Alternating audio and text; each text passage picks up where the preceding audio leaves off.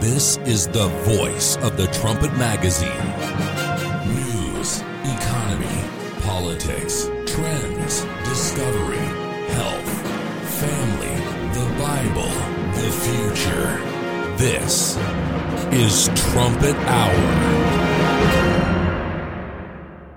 Welcome to Trumpet Hour. I'm Jeremiah Jacques, and we thank you for joining us on the program today on our very first episode of 2024. Our first segment of the show turns the spotlight on the Islamic Republic of Iran, and specifically on its collaboration with Al Qaeda and the Taliban. Al Qaeda and the Taliban are both Sunni terrorist organizations, while Iran is a Shia theocracy. And normally, Sunni jihadis and Shia jihadis are at each other's throats over the various differences in their brands of Islam and in the way that they think the overall jihad should be carried out. But in this case, they have buried the scimitar and are working together under Iran's leadership. The Iranians have a remarkable ability to bring all manner of Islamic terrorists under their sway, even with groups that normally rival them.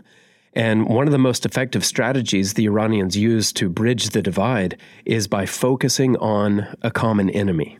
And what better enemy for radical Islamists to attack than Israel? Targeting Israel does seem to be the key to Iran's collaboration with Al Qaeda and the Taliban. And we'll hear all about this in an interview with trumpet writer Mihailo Zekic. Our second segment of this episode juxtaposes two very different nations the United States of America and the African nation of Zimbabwe. We'll examine the stark contrast between these two countries and some of the foundational reasons for those differences in a report from trumpet writer and Zimbabwean national Rufaro Manyepa. The third segment will take a look at a piece of technology that is small but mighty the semiconductor, also called microchips or integrated circuits, these have become essential parts of our high tech world. They're vital to a constantly increasing number of commercial items, also industrial and consumer items, and military items as well. And the small nation of Taiwan plays a tremendously outsized role in the semiconductor industry. That's one reason why the tensions over Taiwan have such broad and deep geopolitical implications, which we'll learn all about in a report from trumpet writer Ezekiel Malone. And then our last word today takes a look at NFL legend Mike Ditka and a lesson from his leadership that is applicable to us all. So that'll be at the tail end of the episode today. And to begin now, we'll discuss Iran's collaboration with Al Qaeda and the Taliban. We've got trumpet writer Mihailo Zekic here for this. Thanks very much for being with us today, Mihailo. Thank you for, again, letting me be in the actual studio this time. Yeah, great to have you here with us in person. So, to begin, could you just talk a little bit about the recent developments in Iran's collaboration with Al Qaeda and the Taliban? Of course. Well, there is no shall we say, major explosion happening anywhere in the Middle East that is bringing in all these revelations. But a few smaller media outlets have been putting together some pieces from some earlier terror attack attempts, and we're getting a clear picture just how extensive Iran's collaboration with certain jihadi groups like the Taliban, like Al Qaeda, are. So on December 24th, Intelli Times, which is an Israeli military intelligence blog, reported that the Islamic Revolutionary Guard Corps, uh, or Iran's paramilitary, uh, influencing other countries' uh, branch of the army, was uh, implicated in recruiting terrorists from Afghanistan, of all places, to uh, act as suicide bombers against Israeli targets worldwide. Mm. That wouldn't be too much of a surprise. Afghanistan obviously borders Iran. There's a lot of Afghani nationals in Iran. They're both run by Islamist terror regimes. But on the 27th, Iran International, which is an Iranian dissident paper, filled in some of the gaps, which shows why this is such a big deal. They specifically stated that uh, the Quds Force, which is almost sort of like the Islamic Revolutionary Guard Corps' intelligence agency, was specifically collaborating with Al Qaeda and with the Taliban to conduct these attacks. One particular attack they zeroed in on was from November of 2022 when a Itzik Moshe, who is an Israeli national but living in the country of Georgia in, in the Caucasus, had an attempted assassination against him by the Quds Force, and putting together some of the pieces. Iran International reported that Al Qaeda was involved. Those particular members that tried to attack him, that were eventually apprehended by Georgian authorities, were Al Qaeda members. And Iran International is saying they were also sponsored by the Quds Force. And from what Iran International reported, it looks like this recruiting of Afghans is happening in Afghanistan is a lot more organized than people realized and would have, at the very least, the consent of the Taliban and the direct support as well. The Taliban have an iron grip in the whole country of Afghanistan. There's no way the IRGC would be able to be recruiting like this without them giving them the green light. So we often hear about terror groups, of course, attacking Israelis worldwide. Terror groups usually don't collaborate with each other like this. Uh, normally, they'll take solo responsibility of the attack and then go and start attacking other terror groups in competition. But reports like these from IntelliTimes, from Iran International, just goes to show a lot of these groups, these pretty serious groups, are actually working together to attack, in this case, Israeli targets. Yeah, so some really significant developments here. You know, you, you just mentioned there how Sunnis and Shias, they're often uh, at each other's throats and not finding common ground to collaborate on. Could you talk a little bit about the media and how they generally characterize what you could call inter jihadi relations? Of course. Again, it's not like jihadis make too many friends with other partners. Usually, they're almost attacking each other as much as the Israel or the West. For example, when ISIS, uh, remember them, uh, uh, decided to rampage through Iraq and Syria, Iran and the IRGC was actually going into Iraq fighting this group right. that wanted to make their own Islamist state, just like Iran. ISIS was Sunni, Iran is, of course, Shia. You even have when the Taliban takeover happened in 2021 a lot of analysts were looking at what was going on and saying Iran just has a new security threat to their doorstep. How is Iran going to respond? They better tread carefully. That was out of response to some uh, skirmishes Iran and the Taliban regime had back in the 1990s when the Taliban massacred some Shiite villages and that sort of thing. So, from the West, we could often look at the umbrella of radical Islam and think of it like scorpions in a jar. They're all mean. You put the scorpions in the jar, but when the handle handler doesn't have his hands sticking around, they're, they're too busy trying to sting each other and go after each other. That's sort of the general, um, shall I say, lens that people look at these circumstances in. Yeah, makes sense. So there's uh, there's actually a lot more common ground between Shia Iran and Sunni Al Qaeda and the Sunni Taliban than onlookers may think, especially in certain circumstances, such as if they you know, are working against a common enemy. Could you discuss some other examples of Iran helping out these supposed enemy groups? There are a couple of major, shall we say, converging of terror activities of uh, attacks on the West that a lot of people don't actually realize as much. Starting with the Taliban, we talked about them and their uh, skirmishes originally, and to be fair, they still are skirmishing at the border with petty disputes. But the reason the Taliban are in power right now is because of Iran.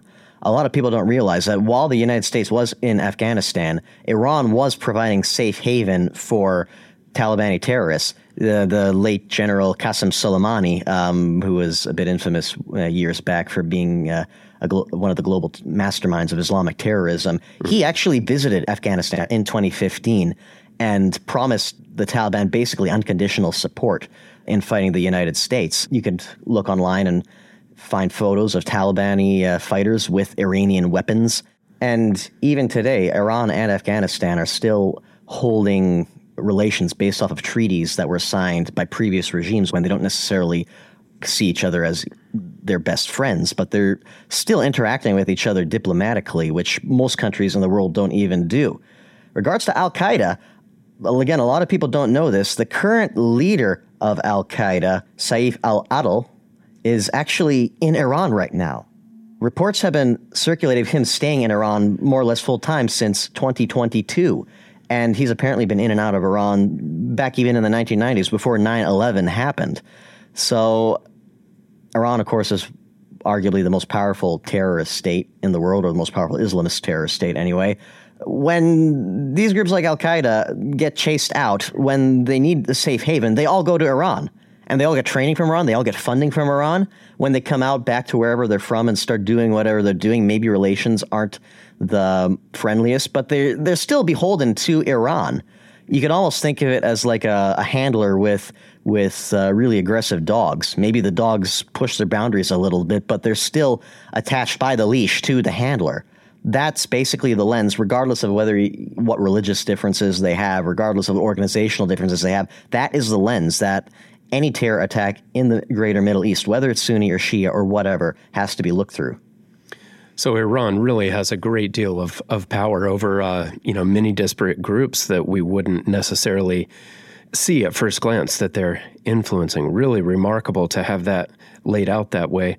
For the uh, for the last few minutes here, could you talk about the big picture of this story? Why is this something that the Philadelphia Trumpet is watching so closely? Well, anytime we talk about Iran, a go to Bible prophecy we go to is Daniel 11, verse 40, which speaks of an end time king of the south and a king of the north clashing.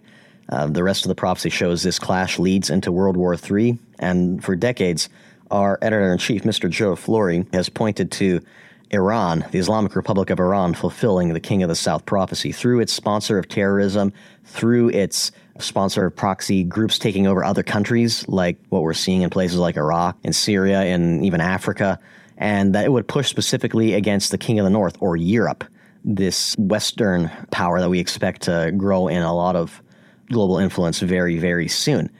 In that context, you could look at what Iran is doing. You could look at them as a geopolitical power, as a country pushing against another country, but they're not just another country, they're also a terrorist state. And time and time again, our coverage has focused on Islamic terrorism being a part of this push, and that Iran would be king of this terrorism, that one way or another, all roads would lead to Tehran. Maybe not all roads, but in, in general, they would be the ones sponsoring this kind of terrorism a lot of these groups like Al Qaeda, they're pretty infamous, but they're not really known for their connections with Iran. More and more evidence is showing just the opposite that they actually are beholden to Iran, that they're just branches of tentacles that lead up to the main the main monster, and that monster is Iran. And more and more people are coming to terms with it. More and more people are realizing that Iran is harboring Al Qaeda, that Iran is the power behind the Taliban, all these other different groups. And to get rid of the problem, they have to go after Iran. And more and more, it's becoming clear, not just again to smaller media outlets, but to the world in general, that if they want to stop Al Qaeda going after the citizens, if they want to stop the Taliban, they have to go after the Quds Force. They have to go after Iran. We have an article in our October 2021 issue of the Philadelphia Trumpet. It's called With Enemies Like These Who Needs Friends? It takes a, a deep dive into the various prophecies that Mihailo just mentioned there. So, for any listener who would like to better understand these prophecies and kind of the big picture of this situation, please check out our show notes at thetrumpet.com for today's episode, or you can just find that article directly there with enemies like these. Who needs friends? Well, thanks so much for being with us today, Mihailo. Thank you for having me.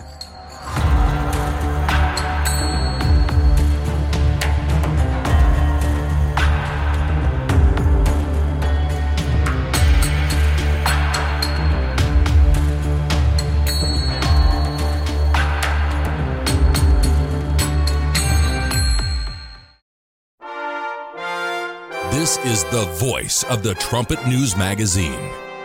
You're listening to Trumpet Hour. You're listening to Trumpet Hour here on KPCG 101.3 FM. And for our next segment, we will juxtapose two nations, the United States and Zimbabwe. This segment examines the profound difference between these two countries and some of the foundational reasons for the differences, as we'll hear about in a report from trumpet writer Rufaro Manyepa.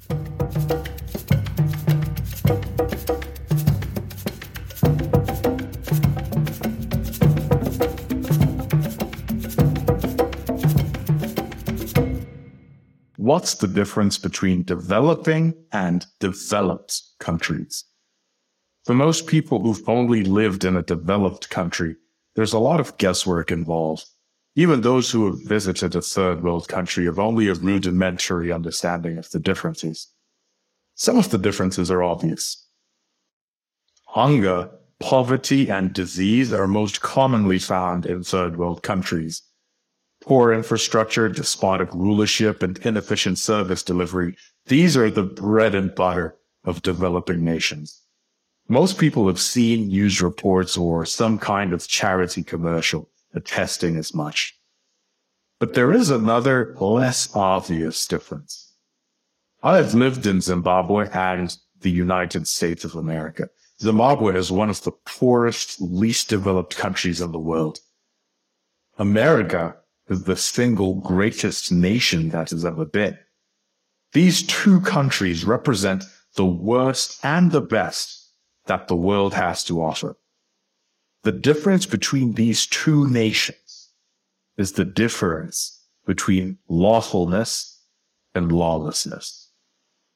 If you're a regular trumpet reader or listener, you'll have heard us speak about lawlessness quite often the administrative lawlessness destroying America, the political corruption, the moral degradation, and economic quagmire. But for now, let's talk about something America does well, and that's driving. Even in developed countries, driving can be perilous and stressful. I've only driven in America and Zimbabwe, but many highly developed countries have reputations for terrible driving. America's road network, though, is a work of genius. It's the result of precise planning and logical thinking. The interstate system, the brainchild of President Dwight Eisenhower, is one of the world's most efficient travel mechanisms. And whether you're embarking on a cross-country road trip or simply commuting to work, driving is generally pretty easy in America. In Zimbabwe, it's closer to an extreme sport. The roads are treacherous Potholes are the rule, not the exception, testing even the most seasoned drivers. New roads haven't been built in decades, meaning heavy traffic is the order of the day. But what really makes the difference is the drivers themselves. The average Zimbabwean driver does not care about the law. During a traffic jam, it's common to see drivers circumvent traffic by driving on the shoulder of the road or by commandeering the lane for oncoming traffic while traffic is coming. Where there are only two lanes, drivers create five. They know the police don't care. 90% of a policeman's job is doing traffic stops to check if drivers have purchased radio licenses. That's actually in Zimbabwe's constitution. The police enforce that law but they don't enforce the traffic laws, the ones that keep you alive. As a result, in Zimbabwe, it's almost impossible to relax while driving. You might be in the outer lane, but that won't stop a car from driving off the shoulder next to you. You might be glad your road home has no heavy traffic, but that won't stop a car from entering your lane and driving headfirst into you unless you pull over and let it pass. Now, I'm not trying to say that developed countries are monolithic. There are good cities to drive in and bad cities to drive in. Even in the US, there are lawful areas and lawless areas. But the overall trend in America is one that began with more lawfulness than lawlessness. But for Zimbabweans, bad driving is normal. Lawlessness is normal. It wasn't this way while it was still named Southern Rhodesia. What's happening today is the result of a culture of lawlessness created by Zimbabwe's despotic leadership. It's the result of a constitution that gives the government as much power as possible. As a result, Zimbabweans are used to lawlessness. They are used to poor service delivery, potholed roads, a failing economy, living in filth, darkness, and poverty. They are used to unrestrained leaders who routinely lie, cheat, steal, and use violence. And as strange as it might sound, Americas are in an increasingly similar situation. America's Bible-based constitution was ratified in 1787 to guide the nation's government. It delineated the separation of powers, individual rights, and mechanisms for amendments. Most of my experiences in America were marked by trusted government institutions as they upheld the rule of law. The exceptions were a direct result of rulers promoting lawlessness so that they could take more power. Today, These rulers are normalizing lawlessness. The radical left, which controls media, entertainment, pop culture, it has branded conservative values as antiquated, racist, backward, primitive, defunct, irrelevant, and burdensome. The left has also expertly branded its own values as positive, progressive, tolerant, loving, pro equality, pro choice. Right is wrong, up is down, and Americans are getting used to it. In 1970, 67% of Americans ages 25 to 49 were living with their spouse and one or more children younger than 18. That figure is now at 37%. More couples are unmarried, having children outside of wedlock, and engaging in homosexuality. Fewer Americans are religious, and unsurprisingly, 96% of atheists support same-sex relations or quote unquote marriage. America is getting used to lawlessness, just like Zimbabwe is. There is still a world of difference between America and Zimbabwe, but both are plagued by a deadly strain of lawlessness. Because of America's historical association with law and order, its trajectory is even more tragic. Americans are being bullied into accepting lawlessness. If you don't support genocidal groups like Hamas, if you aren't in favor of murdering babies in their mother's womb, if you support judging people by the content of their character and not the color of their skin, if you believe in traditional family, then you are lambasted as a racist, Zionist, sexist, bigoted, misogynistic, and hateful Nazi. It's like obeying the rules of the road and being attacked for it. And yet, too many Americans are happily casting aside the rules of the road. Too many support Hamas, abortion, Black Lives Matter. Too many support homosexuality, the destruction of the traditional family, and genital mutilation of children. America is abandoning religion the Bible and God and supporting lawlessness instead. And worst of all, it's under the guise of promoting freedom from the law. The apostle Peter says this is an erroneous idea of freedom. In 2 Peter 2 verse 19, he says, these people promised them freedom, but they themselves are slaves of corruption. For whatever overcomes a man to that he is enslaved. Our editor in chief, Mr. Gerald Flurry, writes in his booklet on Peter's epistle, quote, these individuals promise freedom and liberty, but they never talk about the law of liberty. They offer a false freedom or lawless liberty, which is really slavery. They talk about love, but it is a shallow, meaningless love not grounded in God's law. The United States Supreme Court has offered sodomites liberty. Instead, they should be giving them the law of liberty. They themselves are servants of corruption and rebellion. End quote. The law is the only thing that offers us freedom. America's Bible based constitution is the reason why it became the freest, single greatest nation on earth.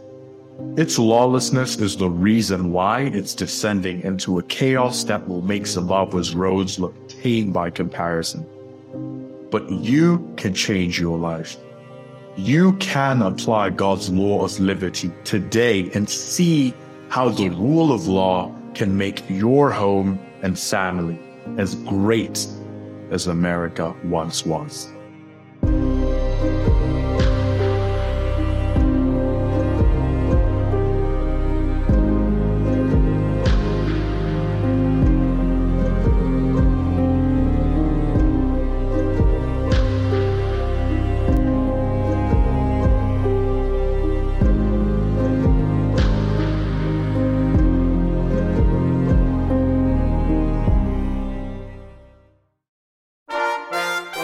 This is Trumpet Hour.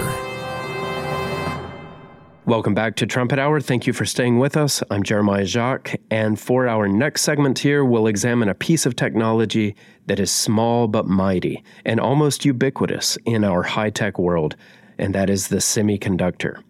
Semiconductors are vital components of items such as cars, computers, phones, and aircraft, and they're also crucial for weapons manufacturing. So these things are virtually everywhere, and we depend on them to a stunning degree, and as it turns out, the small nation of Taiwan plays a colossal role in the semiconductor industry.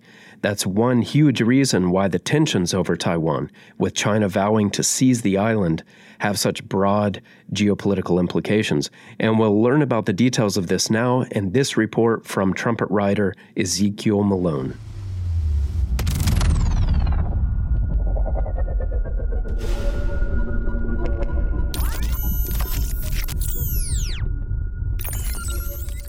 With the upcoming January 13th Taiwanese presidential election, a lot of eyes are focused on Taipei. This is because Taiwan, though just a tiny island nation, is one of the most important countries in the world.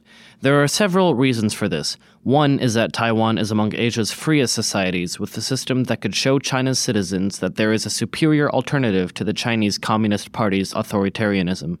Another is that Taiwan's geographic location makes it a militarily valuable partner to America. But there is also another factor that is becoming increasingly important semiconductors. To fully understand the importance of Taiwan, one must understand its role in what is known as the semiconductor war. Semiconductors, also known as microchips or integrated circuits, are the most important technology in our high-tech world. Journalist Cindy Palm said, quote, Semiconductor chips are the new oil in terms of our dependence on them, end quote. Microchips are pieces of metal, generally silicon, with transistors carved onto them. A transistor is like a mini on and off switch that allows semiconductors to control electric currents. The more transistors a chip has, the more powerful it will be. Because of this, manufacturers are constantly working to decrease the size of transistors so that they can fit more onto a single chip. Engineer Gordon Moore, noticing patterns in the semiconductor manufacturing business, theorized that the number of transistors on the most advanced semiconductors will double every two years. This observation, known as Moore's Law, has stood the test of time. Moore's Law is vitally important concerning the semiconductor war because, even if a country's semiconductor technologies are only a few years behind, it still puts that country at a sizable disadvantage. Semiconductors are vitally important because they are essential in many everyday items, including cars, computers, phones, aircraft, etc. But semiconductors are also crucial for weapons manufacturing. The better the semiconductors a country has, the stronger its army can be. Since their invention in 1947, the United States has largely dominated the semiconductor market, but a vitally important player in this business is Taiwan. In the 1970s, Taiwan began working on plans to develop its own semiconductor market. Taipei asked Taiwanese engineers working abroad to return to the island and help get its industry off the ground around that time. Among this group was a man named Morris Chang. Chang had previously worked on semiconductors at Texas Instruments, an American firm that was one of the great original microchip manufacturers. But he had been struggling to find a good job when the Taiwanese government approached him, asking him to head Taiwan's Industrial Technology Research Institute. He accepted. Without the business model this man thought up, Taiwan would not be nearly the semiconductor powerhouse it is today. While working in America, Chang met coworkers who wanted to start their own semiconductor business but didn't have the funds to build fabs, or microchip fabrication plants. Fabs are intricately complicated and expensive facilities. Many bright scientists couldn't start semiconductor businesses for this reason. Chang thought up an idea that would solve this problem. He created his company, Taiwan Semiconductor Manufacturing Company, or TSMC, whose goal was simply to make fabs. His plan American manufacturers would design chips and send those designs over to Taiwan. Then TSMC, which had gone to the trouble of making fabs, would make and sell those chips. American scientists could now start companies that advanced semiconductor technology without having to worry about building and maintaining fabs. An American Taiwanese semiconductor relationship blossomed, and as a result, Taiwan's semiconductor market took off. Since then, Taiwan has become the largest semiconductor producer in the world, making over 60% of the world's microchips and a stunning 92% of the most advanced types. This puts China at a major disadvantage in two main ways. Firstly, Taiwan is far more aligned with the US than it is with China, giving America first choice of the world's most advanced chips. And secondly, China is now dependent on Taiwan for chips, and Taiwan is dependent on America. This makes Beijing indirectly dependent on its greatest enemy. As a result, China has worked desperately to build its own semiconductor industry, regardless of U.S. attempts to hinder it. Beijing went so far as to illegally buy American chips for its own uses and worked to steal American semiconductor designs. In 2022, the Biden administration responded to this with the CHIPS and Science Act, which not only bans U.S. chip makers from working with China, but bans any country that works with America from sharing semiconductor business with China. This will stunt Beijing's advanced chip production and therefore its ability to grow militarily as quickly as it would like to. However, China is attempting to use these restrictions to grow its global influence. In 2021, trumpet writer Josue Michels wrote, quote, If China could loosen itself from these chip restrictions and other constraints holding it back, it would become almost unstoppable. To achieve this goal, China is calling for an alliance against the U.S., rallying support from North Korea, Serbia, Burkina Faso, Zimbabwe, Cuba, and Russia, end quote. At present, this anti US bloc that China and Russia are attempting to build does not have the technological know how to rival America and its partners in terms of chip making. But adding Taiwan to the group could change all of that. Because of Taiwan's semiconductor industry, Taiwan's fall, a trend trumpet editor in chief Gerald Flurry has forecast for decades, could fit into several Bible prophecies. Isaiah 23 and Ezekiel 27 prophesy that the aforementioned global alliance that China and Russia are calling for will soon form and be a formidable force. It will even pull the nations of Europe away from America and into a temporary allegiance with Asia. Together, they will besiege the U.S. economically. Ezekiel 27, verse 6, even specifies that the quote, Isles of Kittim, which is modern day China, will be a trade partner of a coming European power during this siege. Taiwan's fall will further show American weakness. This could contribute to a worldwide move away from the U.S. towards powers like the European Union and Russo China, a prophesied trend. Now, it should be noted that some believe Taiwan's fall, whether militarily or diplomatically, would not ensure Chinese control of TSMC. This is because even if China controlled Taiwan, it would still need the help of many other nations in the supply chain to continue TSMC's market. The CHIPS and Science Act would work against this, but Bible prophecy tells us that most of the world, including the Europeans, are about to turn on the United States. It is very possible that major powers in the semiconductor market will forsake America's chip restrictions on China, giving a Taiwan controlling Beijing vast control of the world's semiconductor supply. It would be difficult to sustain the market without America, but China has already shown itself capable of adapting and advancing in ways that have confounded analysts countless times over the decades. Should it find a way to keep its enemy away from one of the most important technologies in the world, it would be absolutely detrimental to America, both socially and militarily. Another prophecy Taiwan's fall could contribute to is the implied technological advanced weaponry of the kings of the East. Jeremiah 50 describes this coming Asian axis. The end of verse 9 says that in battle, quote, Their arrow shall be as of a mighty expert man, none shall return in vain, end quote. Russia and China in prophecy says about this verse, quote, The end of the verse illustrates how effectively the attack will be, without any munitions spent in vain, end quote. Not a single Asian munition will be spent in vain. This requires incredible precision and is seemingly impossible with Asia's current weaponry. In addition, the great speed of these kings speaks to a stunning level of technological advancement that they will obtain. After Asia and Europe work together to besiege America, the Bible makes clear that they will turn against each other. The Asians are prophesied to conquer a German led Europe, Latin America, and Middle East, and they will do so very quickly. This colossal war against Europe mainly will make up what is referred to in the Bible as the Day of the Lord. We know from Isaiah 34, verse 8, and Ezekiel 4, verse 6, that this day of the Lord will last one year overall. Revelation 9 divides this year into three woes. The first woe, prophesied in verses 1 through 11, consists of a German led Europe invading Asia. Verse 5 specifies that this invasion will last five months. For the rest of the year, Asia will be on the offensive, making up the second woe. Several prophecies show that Asia will utterly destroy this European alliance. So, based on the timeline given in the Bible, we can know that Asia will destroy this European, Latin American, Middle Eastern power in just seven months. In this short time frame, this army will kill one third of mankind, according to verse 18. Without the most advanced weaponry or semiconductors in the world, this would seemingly be impossible. So, in all, we can see why Taiwan is so important. Because of its semiconductor market, its fall could be detrimental to not just the United States, but to the entire world.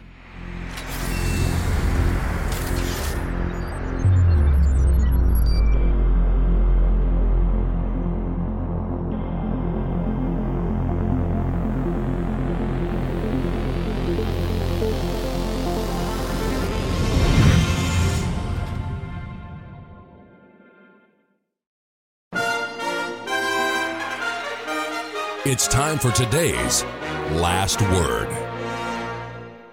Our last word today examines the inspiring example of NFL legend Mike Ditka and a lesson from his leadership that's really applicable to us all. For this, we'll turn to Mr. Grant Turgeon.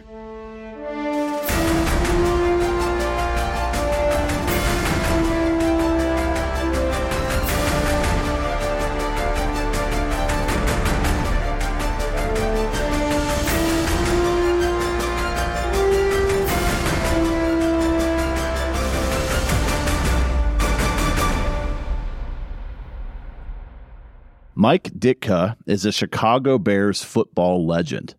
As a player in the National Football League from 1961 to 1972, he practically invented the tight end position as we know it today. A potent mix of bruising blocking and elegant pass catching, stationed tight to the end of the offensive line. Iron Mike grew up in the blue collar town of Aliquippa, Pennsylvania. His father, a Marine, instilled respect and toughness in him. In high school, college, and the NFL, he built a reputation in the world's toughest team sport for seeking contact and always hitting hard. He pushed himself to play through injuries such as a dislocated shoulder, a dislocated foot, and a broken jaw. While I certainly don't recommend treating your body this way, the dedication displayed by Mike Ditka is still admirable. As a player, Ditka was a world champion in 1963 with the Chicago Bears and in 1972 with the Dallas Cowboys. He retired after the latter championship and transitioned smoothly into coaching from 1973 to 1999. He won the Super Bowl as an assistant coach with the Cowboys in 1978 and as the head coach of the Bears in 1986. As a player and as a coach, Mike Ditka always held himself and others accountable. In the book, The Blood and Guts How Tight Ends Save Football, author Tyler Dunne writes In 1982, Ditka shuffled from Dallas back to Chicago, where his name became synonymous with football itself. On a team loaded with characters, Ditka was larger than life in winning six division titles over 10 years. The 85 Bears remain one of the greatest teams of all time. All along, one principle guided Ditka. He played as hard as he could for as long as he could, so as a coach, demanded the same thing from every player. Ron Rivera lived it. He spent his entire nine year career as a linebacker playing for Ditka, and as the team's union rep, says the two developed a unique relationship. They'd meet one on one every two weeks. Training camps under Ditka were as ruthless as one could imagine from a disciple of both George Halas and Tom Landry. The Bears were in pads twice a day for a good eight weeks. After one merciless practice, Rivera felt compelled to speak up. He just ripped us, Rivera says. It was a hot, tough day, and we were dragging. He had this thing fatigue makes cowards out of all of us. That's one of the things he'd always grind on us about. So afterwards, it was one of those days I had to go in and talk to him about some general stuff. And I said to him, Coach, I've got to ask you something. Why are you so hard on us? What's that all about? He looked at me and said, Ronnie, I would never ask you guys to do anything I couldn't do as a player. because I believe you guys can do it. And that's the whole point. A true leader must lead from the front by example. When a leader has pushed himself to the brink and beyond, he has every right to demand the same level of effort from his followers. Now, of course, football and Christianity are two very different subjects, but in one way, they are quite similar. True Christianity is a very challenging way of life. Our leader expects a whole lot from us. 1 Peter 2, verse 21 says that Christ suffered, leaving us an example that you should follow his steps. Christ strained, strived, and suffered to stay perfect for 33 and a half years. He endured an agonizing scourging and crucifixion to pay for our sins. Through it all, he maintained an iron will. He was absolutely determined to do whatever necessary to give us a chance to receive eternal life and enter God's family. Christ had to have an iron will to push himself through all the hard persecution, through all the suffering. To do hard things, he needed an iron will. That's something that Mike Ditka also possessed.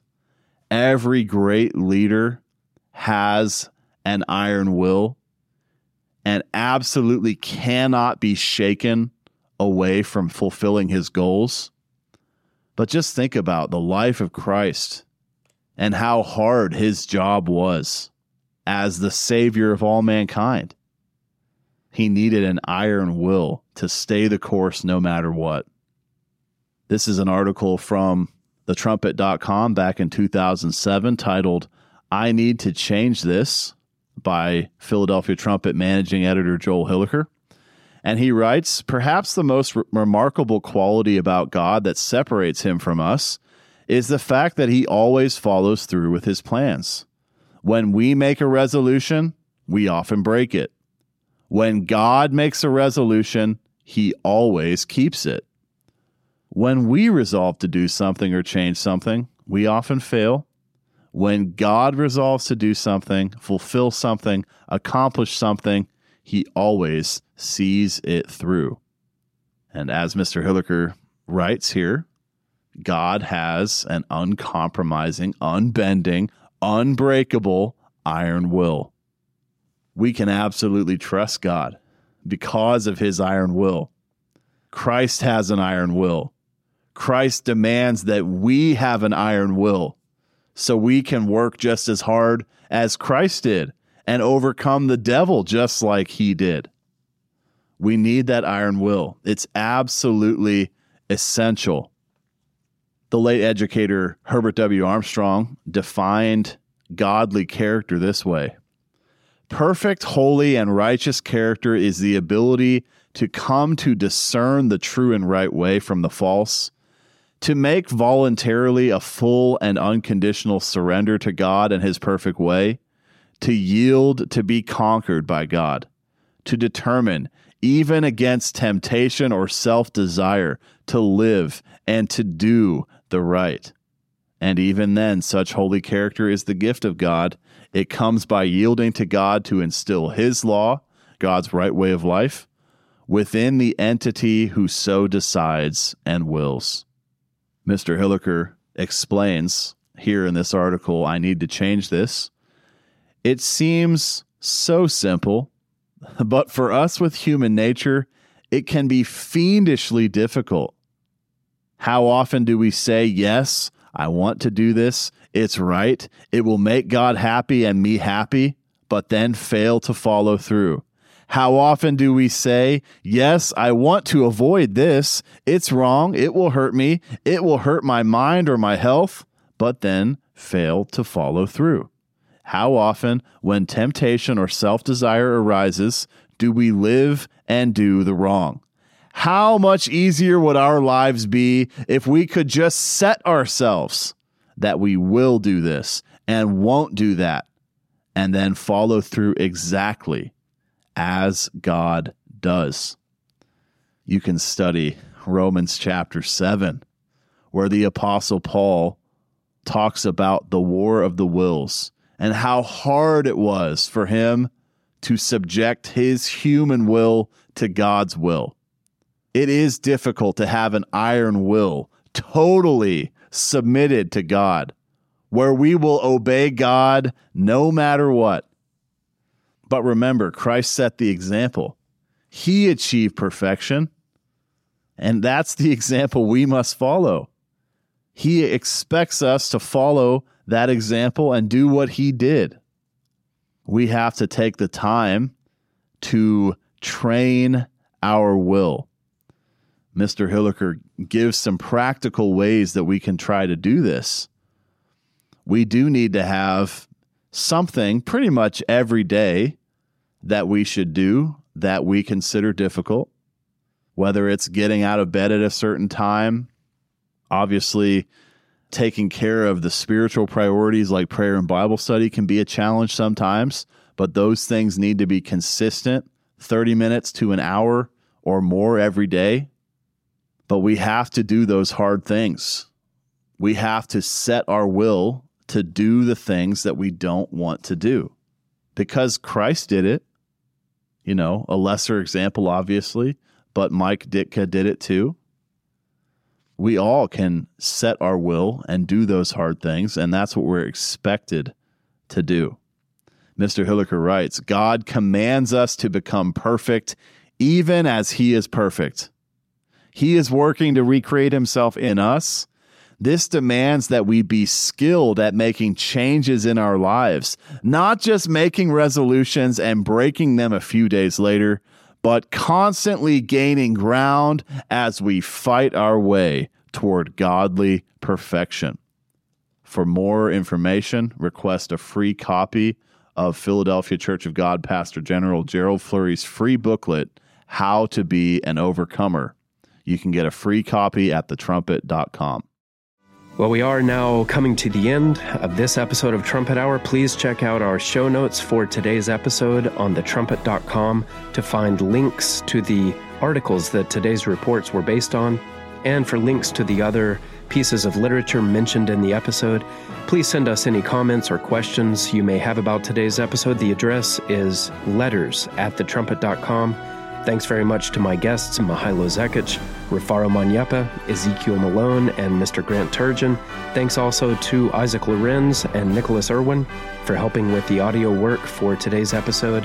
And thanks very much to you, the listener, for joining us today. Until next time, keep watching your world.